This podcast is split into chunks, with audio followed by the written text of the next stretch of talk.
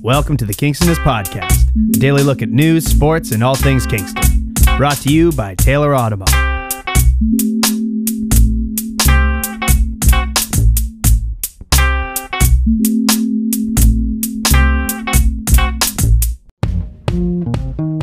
When you buy a certified pre owned from Taylor Automall, it means you have the backing of Canada's number one pre owned sales brand. It also means that with your purchase, your vehicle will go through a rigorous 150 plus point inspection, comes with manufacturer's warranty, has 24 hour roadside assistance, and comes with a one time exchange privilege. We have over 80 certified pre owned on our lot right now, all makes, all models, anything you need. Certified pre owned vehicles and Taylor Automall, above and beyond industry standards. Welcome to Kingstonist Sports, brought to you by the Taylor Auto Mall. Pleased to be joined once again by my co-host Kyle Campo. Kyle, Kyle uh, missed last week, so he, uh, Will Cunningham fit in, so, filled in for you. So, uh, but welcome back, buddy. And uh, it's been a pretty busy, busy week. Yeah, a lot going on, kind of all over the place. And yeah, thanks again for Will for filling in last week. Little table conversation between you and your your youngest there. Yeah, yeah. Um, uh, we'll start off with the uh, the NBA free agencies coming up obviously everybody's talking about Kawhi and uh, what what what he's going to do, and I think there's only one person in the world that knows, and not even I was going to say two, maybe his uncle, but I I think. Uh, Kawhi's the only guy that knows what's going how this is going to play out. I think if it was up to Uncle Dennis, I think he'd be staying in Toronto based yeah. on the relationships that he has made personally with Masai Ujiri and a lot of the Raptors brass. But yeah, I think it's certainly only Kawhi Leonard knows. I think there's more and more steam getting behind the idea that he's going to stay in Toronto for at least one season and then yeah. do kind of what LeBron James did when he was in re-signing Cleveland, have the kind of that one year to feel things out a little bit more and then potentially move on again from there. But some of the pieces starting to fall in. Marc Gasol opting in yesterday. Well, that was certainly he Marc Gasol was going to do that his, anyway. He had to because that's yeah. the only place he's going to get his money. Yeah, he's so. only going to. I don't think anyone else would have paid him. No, at least long term, and I don't yeah. think that he would have made nearly that amount of money. No. So smart move for Gasol, but again, yeah. I think some of the other pieces that from this championship team that continue to fall into place for the Raps is certainly another positive, I think, for for Kawhi to kind of see everyone that he had gone through this experience with that's coming back, and and I think that uh, right now it looks as though the Raptors are the small favorite ahead of the Clippers, which is something yeah. we haven't been able to say for well, a little and, while. And now all of a sudden the Clippers are in on the Klay Thompson uh, uh, sweepstakes, and and you've got potentially two of the top free agents in uh, Kevin Durant and Klay Thompson that are going to sign, unless Klay Thompson gets a max deal. But these guys are going to get paid huge amounts of money for next year, and neither one of them going to be able to play. No, and I think uh, I think the domino for Klay is certainly going to have to wait until KD signs. So if yeah. KD gets the max from the Warriors, then that certainly makes things interesting to see if Klay is going to re-sign in in Oakland. Uh, otherwise, yeah, he's been linked to to the Clippers over the last couple of days, and they'd be certainly be willing to give him a max, especially if they miss out on Kawhi. Um, but yeah, I think that the first domino that's going to fall between one and one A between KD and Kawhi will certainly dictate the rest of the kind of landscape of the free agency market. Um, but yeah, Clay Klay Thompson's an interesting name that's come yeah. up a bunch, and he's kind of joined in that mix now with the likes of Kyrie Irving uh, as well as Kawhi. Yeah, where, where's Kyrie going to end up? And and the one we are talking about KD, uh, reports are that he has sold his house in California and has bought a place in New York City. So uh, the Knicks have always been uh, where everybody has thought that KD's going to go, but again, he's the only guy that knows how this is going to play out. And I think there's more and more steam getting behind him and Kyrie yeah. teaming up together and potentially going to play for Brooklyn. Look at the uh, the odds makers that have set numbers in Vegas, and Brooklyn is the runaway favorite right now for Kyrie Irving. Uh, and again, if you believe into those links that those two are going to play together next season, well, yeah. I guess not next season with KD on yeah. the shelf, yep. but, but I think that there's certainly more steam heading towards the two of them hooking up uh, and playing for Brooklyn. And now uh, uh, there's a, a, report out there that the Minnesota Timberwolves have offered Canadian Andrew Wiggins to the Nets in a sign and trade for D'Angelo Russell. Um, I, I, the thing, you know, I love Andrew Wiggins as a basketball player. He just seems to be you know, he uh, seems to be that kid that uh, gets gets punted around a bit. Obviously, uh, uh LeBron didn't want anything to do with him in Cleveland. Goes to Minnesota, and you know the kid's going to be. On, looks like he's going to be on the move again. And to, to me, a kid has done nothing but play great basketball. Yeah, he seems like he's been a trade chip since he got into the league, and, and even before he got into the league, as you mentioned, with the the, the draft day trade, kind of to get him out of Cleveland and sent him to Minnesota, that yeah. Kevin Love trade. Um, but yeah, there's been rumors for for D'Angelo Russell not just to go to Minnesota uh, and help out Karl-Anthony Towns, which would be a, a pretty big upgrade, I think, uh, for the T Wolves and and huge, I think, for for Karl-Anthony Towns. But uh, D'Lo kind of linked to a number of other teams potentially going back to play with the Lakers uh, has been kind of what's come out lately as well, and that would be a huge fit for them if they could get him back. Someone they obviously gave up on and, and kind of made exactly. those deals. But I think that that was just sort of a circumstantial thing when you look back to the Nick Young situation uh, and the two of them kind of they had that that leaked phone call that kind of came out of that conversation that kind of was pretty incriminating for Nick Young when that was kind of a, a young D'Angelo Russell who has since kind of moved on, looks more mature and last year had an incredible year yeah. on the court. So I think that he's going to be a name that certainly uh, comes up over the weekend as well about where he's going to fit in next year. Uh, whether that ends up, you know, he stays in Brooklyn with the crew that might be coming in, uh, whether he does go to Minnesota or whether he ends up coming to, uh, back to the West Coast and plays again with the Lakers for round two. Interesting uh, thing. There was an article. Uh, it was in the New York Times, but it's been in other places uh, the 75th season of the NBA will be the 2021 22 season. And kicking around ideas what to do with the schedule because pe- people actually, um, with the uh, with the uh, Kawhi Leonard situation and and managing the amount of games that he plays, it, a lot of teams are, are, are looking at this. So they're they're floating around an idea that um, they will shorten the season for that 75th season and hold an in mid-season tournament, not a uh, and and and and sell the TV rights and all the other broadcasting rights separately, and, and like they do in soccer in Europe, where you have a have a tournament within a season. I think it's a pretty cool idea. Yeah, it's a neat concept for yeah. sure, and I think it would maybe get, especially if there's some incentive on the line other oh, than just pride. Oh yeah, yeah, no. I'm sure there'd be, be a lot of money. Yeah, yeah, be yeah. some monetary incentive there for uh, to make sure that some of their superstar names are playing all the way through the season and not taking the games off I think we talked a couple weeks ago about how you know some someone could potentially pay for season tickets or they pay uh, you know out out the end for a, a, huge price for a ticket to go see a team and and some of their marquee players play and they don't end up playing. That's so right. Yeah, it's a it's a tough marketing tool I think for the NBA sometimes to try to justify that, and I think a lot of the franchises have been getting burned on it and. Now, obviously, they've got some money to spend, so I think that they would absorb that if it meant them to potentially win an NBA title, like the Raptors just did, with the whole concept of load management. Um, but you're right. I think it would it would definitely bring kind of a especially in that midseason lull where it seems like more and more teams and more and more players are kind of resting themselves. Oh yeah, and and really like, not worrying about what happens in the regular season. Uh, and really elevating their game come playoff. Yeah, time. like in you know December, January, nobody plays defense at no, all. Not at all. Yeah. Uh, moving uh, sports, uh, this is also going to be a big weekend for the NHL uh, with free agency, and you know what, what are your some of your favorite teams going to do? The leagues and the owners have agreed on a salary cap of eighty-one point five million dollars, and everybody talks about the Leafs, and they've got uh, 19 players signed. Uh, they've got about just over six million in cap space, and they got one big player in Mitch Marner that they got to sign. So they're going to have to move somebody. and really, the only one, if you look at their, you look at their roster and you look at their cap, the one guy that to me is an obvious choice to move is Nazem Kadri. Yeah. Uh, a based on the, the he, he, makes just over four million dollars. Then there goes your that money. Then we could go to uh, Marner. Uh, and he's also a guy that uh, has proven, um, unfortunately, that they just can't depend on him in the, uh, in the playoffs. Yeah, and again, in, some will argue that you know he kind of had a bit of intensity in the playoffs, and that was something that the Leafs that, that needed. But it, it, turned out to be a detriment for them for sure. And I and he was with not in the lineup and was someone that they had to rely on, but he certainly wasn't there come crunch time. And yeah, if Kadri, if they can move on from Kadri, uh, they already bought out or traded Patrick Marleau to kind of that was kind of a cap space move to get a yep. little bit more money, and yep. ironically, that money could potentially be going to Marner, who developed quite a, a, strong relationship with yeah. Marleau's family.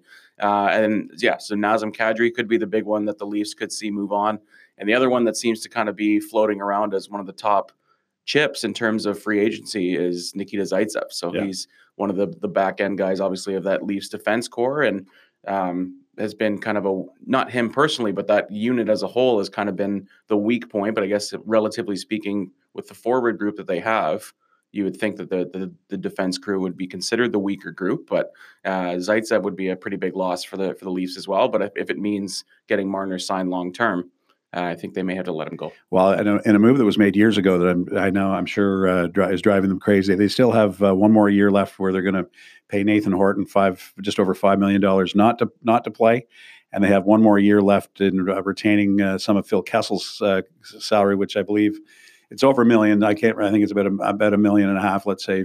Could, I think it's a little less, but still, that that would be. You know, they're at this point, the Leafs are sort of looking for for change in the couch yeah. to come up to pay Marner. Well, certainly, and I think that they're going to have to dig deep because yeah. Marner's going to demand quite a bit of money, and rightfully so. He's been one of the better young players in the league over the last couple of seasons, and is certainly someone that Leafs fans are are buying into and, and see him as being a part of the future alongside Auston Matthews, uh, John Tavares, and potentially Nylander uh, and, a, and a few of the other guys that have made up that core, that young core over the last couple of years.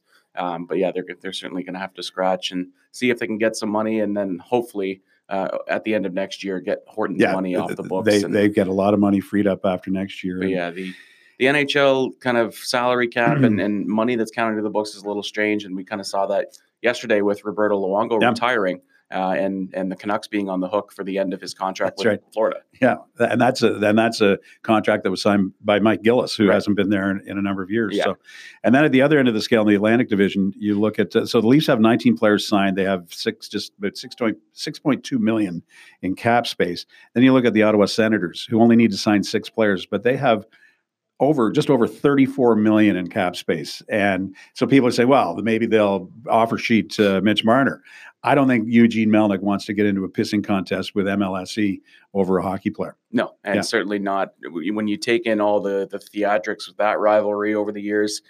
I mean, it could add a little fuel to the fire and maybe something that is has been missing in the Senators organization over the last couple years. Obviously, there hasn't been a lot to to smile about in the in the Canadian capital in terms of hockey, uh, with the on and off ice product being yeah. what it is. Um, but you know, would yeah. be not the best idea, I don't think, in terms of the uh, in terms of the off ice movement and, and and stuff within management there. But yeah, they've got a ton of money, um, and they could potentially sign a lot of guys and potentially or bring in a, a, few in terms of high impact guys and pay them. Oh, could they ever more than what money. they are probably yeah. worth? Yeah. Uh, and there's a couple of other restricted free agents. You look at Patrik Laine being another guy in Winnipeg who had a bit of an off year last year, but is still He'll kind of a restricted back. free agent. Yeah. And I think he's set to, to continue playing on in Winnipeg. So a lot of big names that are restricted free agents. Um, but I think if if you're looking to get paid, then Ottawa might be the yeah. place to go. And obviously a team in rebuild and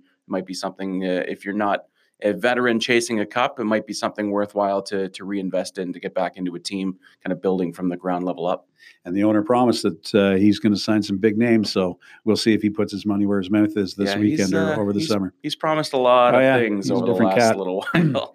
uh, moving to the CFL, Week Three uh, kicks off. Uh, um, we were talking just back and forth by text yesterday. You know, there's some some guys with Kingston backgrounds that are uh, really contributing. And the one guy, Bayridge, from Kingston, went to Bayridge, Lewis Ward, uh, still on fire as a as a place kicker for the Ottawa Renegades. Yeah, he's unbelievable, yeah. and and just the looking and, and and doing some research on Lewis, and obviously hearing his name a lot within CFL fanfare, but setting the kind of football record, world record yeah. for consecutive field goals made, passing Adam Vinatieri last year.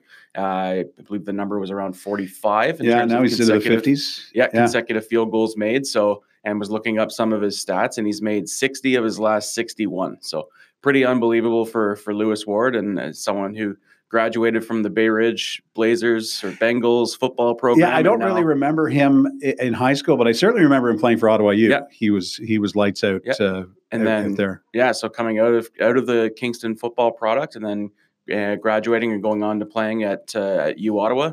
Uh, and being a, a, huge factor for the success of their special teams there, yeah. Uh, and and stayed and stayed in that area for his professional football, and Red Blacks fans and and and brass have certainly been ecstatic to see him, and he's continued on a, a, pretty miraculous stretch here. And the other guy that's in the CFL that I thought was a was a monster here at Queens uh, was Derek Wiggan, and and Derek Wiggan is a guy that. Uh, as I recall, when when the when the, the, the CFL draft was uh, just before he was drafted, um, That's my phone going off. Just before he was drafted, he was he was projected to be a second round pick, and he didn't go to the fourth round. So you think, oh, you know, what's going on there? And it's just CFL screwing around with Canadian kids. And this is a guy that has really emerged as uh, one of their top D linemen in Calgary, and and somebody that uh, that they really depend on. He's he's become as big a player in Calgary as he was here in Kingston. He was a big reason why they were the defending Grey Cup champions, and was more yeah. of a specials and rotational guy in his early on years, and and started to kind of grow from there. But yeah, he's been an instrumental part of the success of the Stampeders over the last couple years, and is a huge presence. Really, really great guy. Really nice, down to earth. Uh, kind of re- pretty quiet, uh, but once he gets on the field, oh, yeah. totally flips that switch, and he yeah. is uh, he's been one of the better pro- uh, products to come out of the Queens football program over the last 10, 15 years, and is somebody who is hopefully going to have a, a, pretty sustained and lengthy CFL uh, career. Uh, and yeah, again, is a huge reason why they won the Grey Cup last year. Actually, brought the Grey Cup to the Arc, I believe, uh, a couple of weeks ago to kind of show off some hardware to some former teammates and, and former colleagues here at Queens. And yeah, hopefully Derek can continue his, his success there. Yeah, I hope so. You I looked at somebody from sort of that vintage, uh, like Shamari Williams, who did play before him, but I thought Shamari would uh, would have a, you know, you'd always think a guy like that would have a 15 year CFL career, but because of injuries and just being in the wrong place at the wrong time, sometimes it, it didn't work out like I thought it would, like a lot of people thought it would. Uh, Matt Webster, another uh, guy who having having uh, had a bad week. Everybody in Toronto had a bad week yeah. last week, but uh, he's a guy that uh, you know he he is stuck on a CFL team. Yeah, and Webster was somebody who Queens was hoping to get back for his return year after the CFL draft, but he went to camp yep. and, and, in Saskatchewan at the time and impressed and was somebody that was. Uh, uh, yeah, who, who, cracked onto a CFL roster and was likely going to see a lot of reps in special teams, but really broke himself on and has, has, played some significant minutes over the last couple of seasons. Now playing with uh, the Toronto Argonauts uh, alongside um, other Queens for, former Queens Gaels defensive star uh, Nelkas Kwemo. Yeah. So he he joining that mix as well. Um, so th- three of the guys in the CFL that are former Queens guys on the defensive side. Uh, and then, of course, Matt O'Donnell playing for the Edmonton Eskimos yeah. on the offensive side. Did not work out for Chris Osei-Kusi in Montreal after going to the Cleveland Browns uh, rookie camp.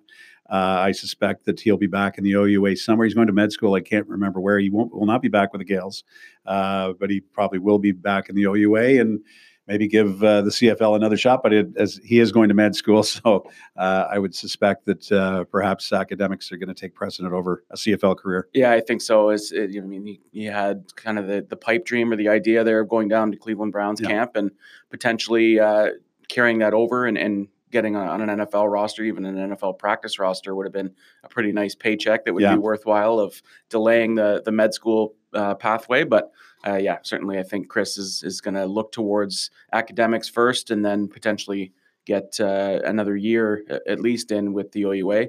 Uh, and then perhaps pursue things football wise down the road. But uh, yeah, I think med school might be the way to go for him. And with football, don't forget coming starting on July seventh. Well, teams come into town on the fifth, but starting on July seventh, the Canada Cup football tournament held at Richardson Stadium. Games kick off on Sunday, July seventh. Uh, four games on the Sunday, four games Wednesday, four games Saturday.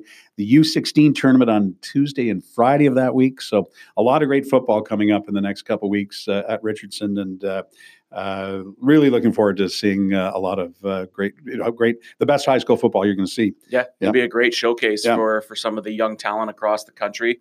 Um, I mean, we still maybe haven't seen the the influx of Canadian players into the NFL like we have with some of the other sports, with the NBA in particular, yeah. and uh, and some more and more guys making their way up uh, in the MLB ranks. But certainly a, a lot of uh, Canadian talent that is in the NFL and and obviously a plenty in the CFL. So hopefully these are some kids that are going to make their way into playing some OUA football that you'll see down at Richardson Stadium, not just this week, uh, but hopefully throughout their university careers as well in a few years' time um, yeah, some really high level, high caliber talent, Absolutely. and and some some really quality football that you could be able to get down and watch. It, it's amazing how much football has changed, how it has developed. And from I was saying to Will last week, you know, you go into grade nine and they throw a helmet at you and you go beat each other's brains out uh, for the fall, and that was about it. And you, and but now the kids have an opportunity to play football almost year round. Yeah. So it's uh, it's great. You're going to see some great talent. Uh, Kyle, uh, thank you uh, for this and.